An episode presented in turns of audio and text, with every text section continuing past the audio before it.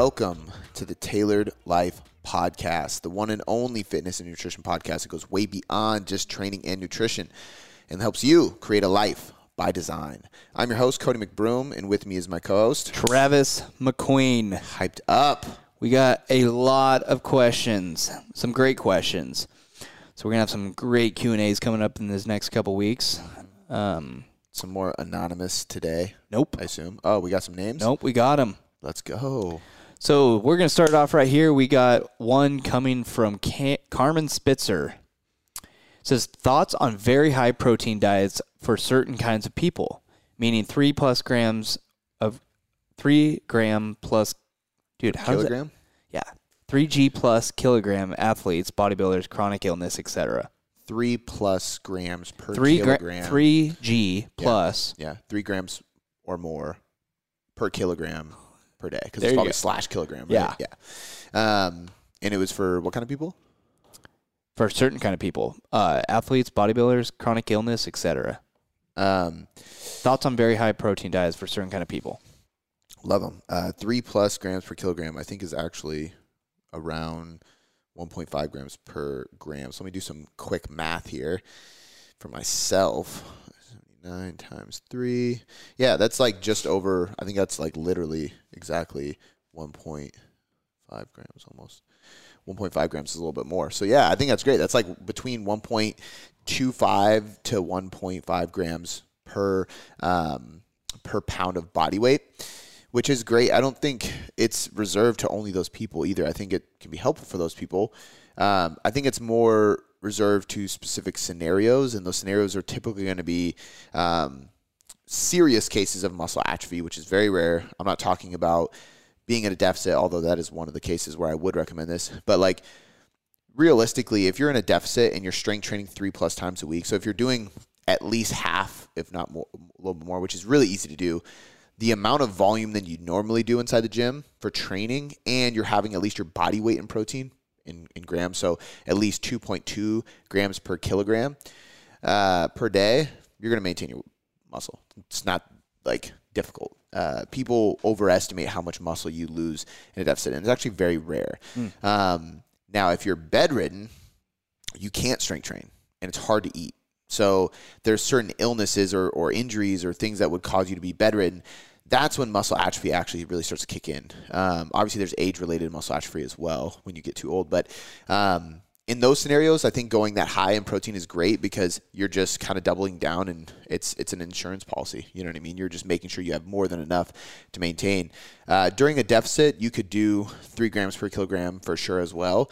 Um, I typically do if I'm in a deficit because hunger goes up.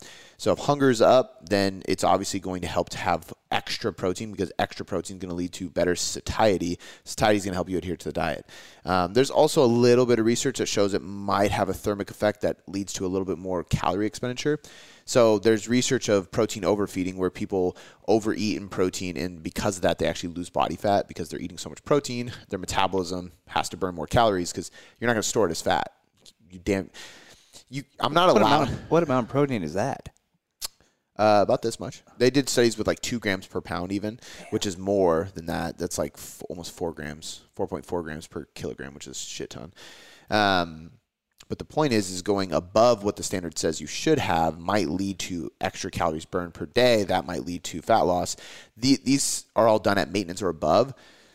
So we have to consider that it might downregulate if you're in a deficit. However, we know that you're not going to store it as fat. And technically, I'm not allowed to say you can't store protein is fat because calorie is calorie and there's no, you know, you can't prove it though. It's really a hard one because people are like, well, that defeats the purpose of the thermodynamics. So you're going against science. And it's like, I understand that, but science has also shown people eat three grams per pound of fucking body weight per day and it not stores fat. So what what's going on here? You know what I mean? Like it's How's just it, it's just damn near impossible Yeah. to store. Kind of contradicting. Yeah, your body's going to use it. it. Protein is just an outlier of thermodynamics to an extent. Um, it contributes to it, but it's definitely an outlier. Now, there's also a reason that you wouldn't want that much because if you're increasing protein that much and not increasing your carbs, you might be hurting yourself because you need carbs to perform, to help stress, help recovery, help muscle glycogen, um, amongst other things like fiber and liver glycogen and things like that for your health. So, in many ways, I don't think it's smart to increase your protein too high if you're sacrificing carbs for it. Now, if you're eating a good amount of carbs and you're having a decent amount of fat, Yep. and you still want a extra protein because you're hungry or because you just enjoy bigger sizes of portions, go for it. Yeah. That's not a problem at all. It's it's not the end of the world. Um, I don't think protein's a magical anything. It's not gonna like fix these situations, but there's definitely situations where it might be smart to do so, especially if muscle atrophy is a, an issue from illness uh, or aging or injury. Um, if you're in a deficit and you need to make sure that you can adhere to diet because you're hungry all the time, it's going to help. Um, That'd be a big one. those are the two main reasons, honestly. Outside of that, there's not really any main reason. It, studies show like above a gram per pound, you're not going to really gain any more muscle from eating more protein. So, Gotcha. All right, cool. Uh, let's go to Carrie Hines. This is a long one. Says my Oura ring consistently shows my heart rate goes up when I sleep the first couple hours, and I suggest it could be that I'm eating before bed and forcing my digestion to get get to work instead of resting when I snooze. The question I have is should I actually be worried about this from the a recovery standpoint? I'm getting seven, uh, se- at least seven hours of, of actual sleep time, and my other Oura Ring sleep measures are great. Uh, except it thinks I fall asleep too fast. I say it's just jealous of my sleep sleep on command skills. Do you have any tips or thoughts on resting heart rate stabilization during sleep? My pattern is generally downhill, not the hammock. They say that is ideal. Uh, first, no, I don't. I don't have any advice for that heart rate thing. I'm not a sleep expert. Um, I also would probably agree with you. It's probably from the food and potentially the blood sugar increase when you consume food, depending on what you're eating at that time. Um, but here's the thing this is where I, I think there's a problem with people uh, magnifying symptoms, even if they're not causing any problems, right? So if somebody is Don't think too much into it. Exactly. I mean, somebody's like, oh, well, shit, like my heart rate's going up right before I sleep, but I still sleep seven hours, get great sleep, and have no issue with recovery. I'm training hard. Okay, ignore it. Like, why? Why look into it? You know what I mean? Sometimes people, they know because that is abnormal, based on what you would read. Like, you probably wouldn't think you want your heart rate going up right before sleep. But if it's not causing any problems, don't read into the issue. Now, if you wrote this and you followed that your heart rate's up with, it takes me forever to fall asleep and I barely get five or six hours, then I'd be like, yeah, you're probably eating too close to bed. We got to focus on some things to make sure that you don't. Because typically you should give yourself a few hours before you fall asleep after eating. I don't always do that, but that's technically what you should do. Um, however, if you don't have any problems with sleeping, I don't think it's an issue. Now, um, the Oura Ring's definitely not jealous of your being able to sleep on command. That's called latency, and your latency is a little too quick. Uh, I had this problem too, and I was like, "Oh damn, hell yeah! It only takes me five minutes to fall asleep." And then I started reading into latency, and it's like if you fall asleep in less than 15 minutes, then your body is exhausted. So, um, this would make sense too. In my opinion, you might just be one of those stubborn people like myself who can mentally deal with being on the higher end of stress levels or, or overtraining until you burn out. Yeah. And then it's a bad thing. So my recommendation would be to try to recover more and maybe do a little less for a while because that's exactly what they're tracking with latency. If you fall asleep too quick, it means that your body is in desperate need of sleep. If your body's in desperate need of sleep, then you have to be under recovering in one way or another because it needs fucking sleep and fall asleep right away. It should take you 15 to 25 minutes to fall asleep. And that's saying like you need sleep because you need sleep, Yeah. not because you're desperate for sleep and you're Yeah. fucking overtrained, right? Or overworked or whatever it may be.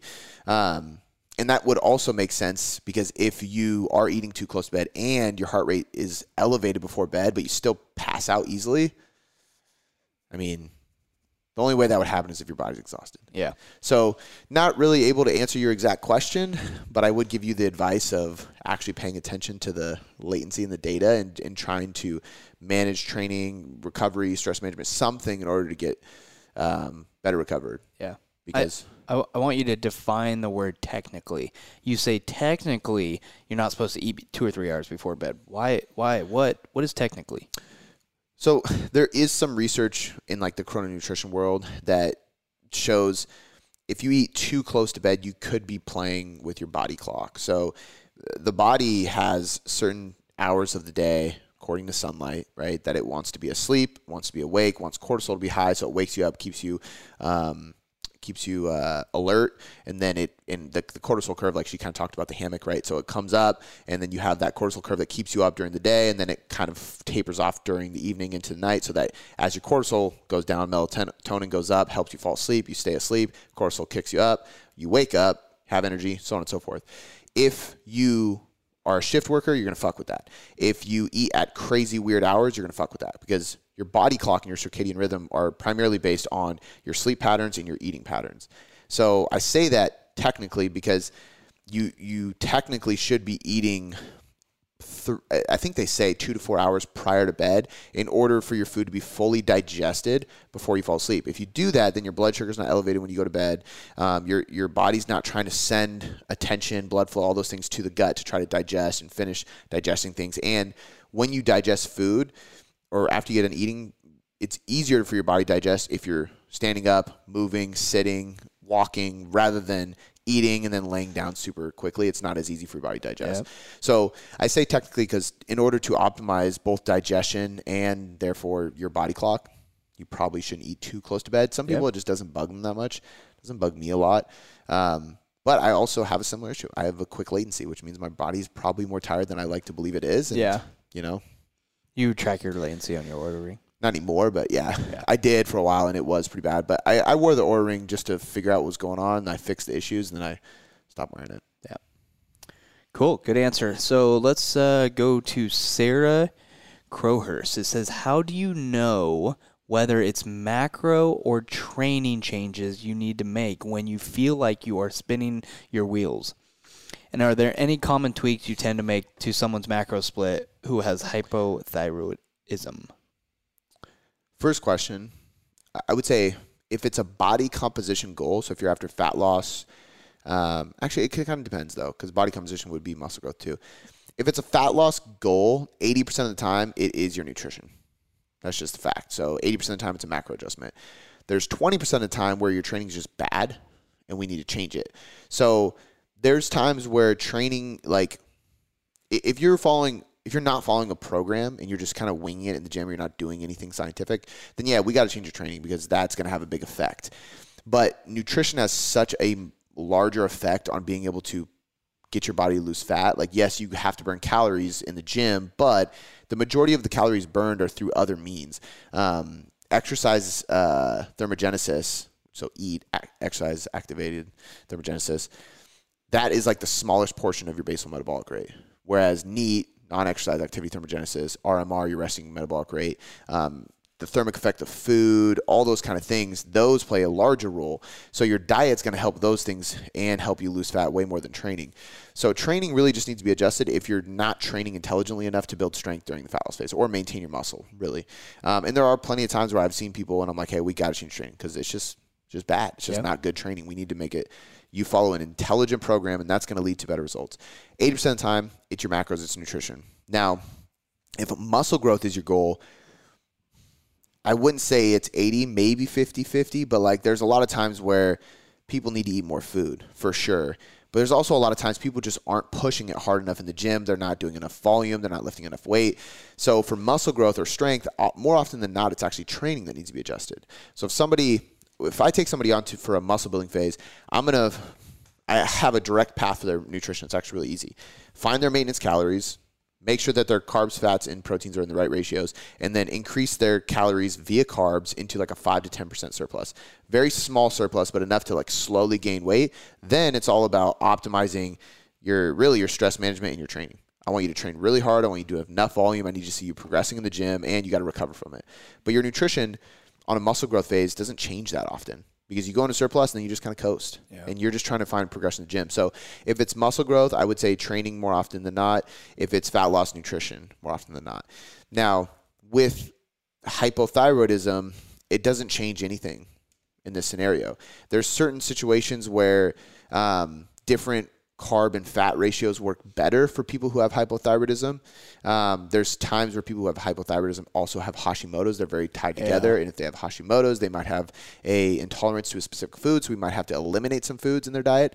Um, But when we think about the principles of adjusting macros versus training, nothing changes. Exact same. The difference with somebody who has hypothyroidism is their thyroid's a little bit slow, therefore their metabolism's a little bit slow. So their deficit might be a little bit more aggressive or bigger, right? So it's not changing how I adjust macros or when I adjust macros. It's just adjusting from a different point because their diet might start in a lower place than the person who has a perfectly healthy thyroid.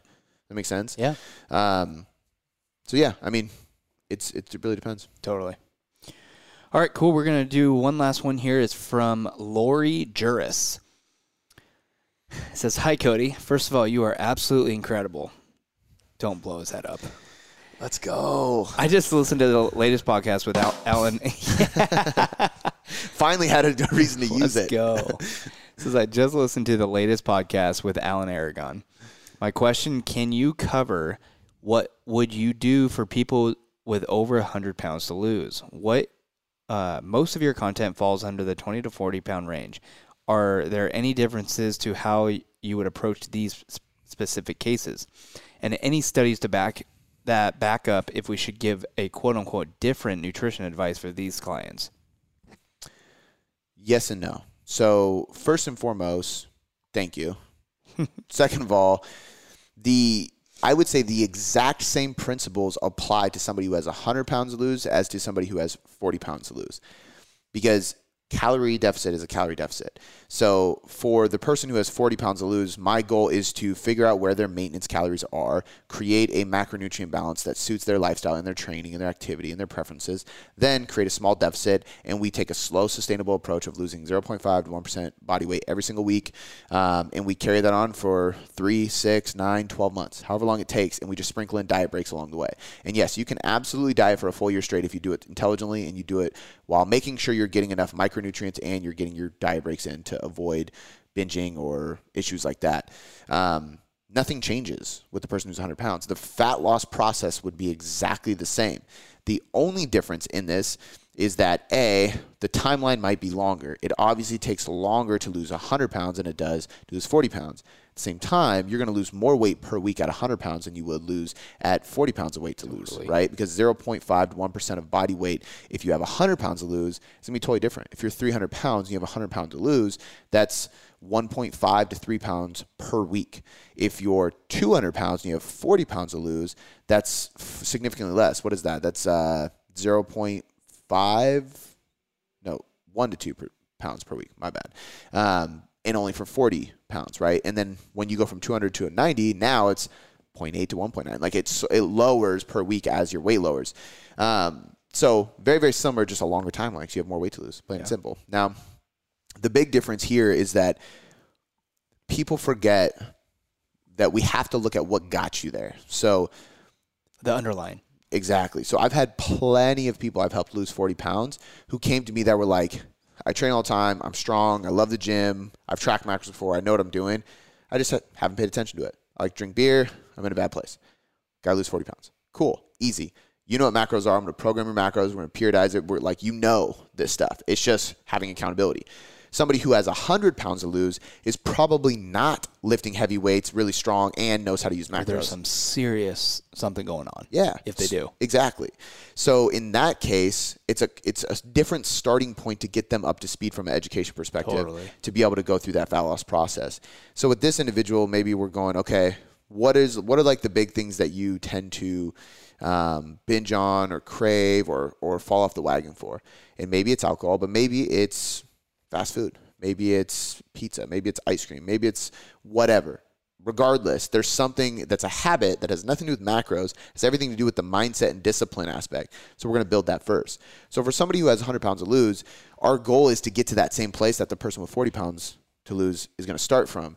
However, at first, and we could still lose that 0.5 to 1% body weight doing this.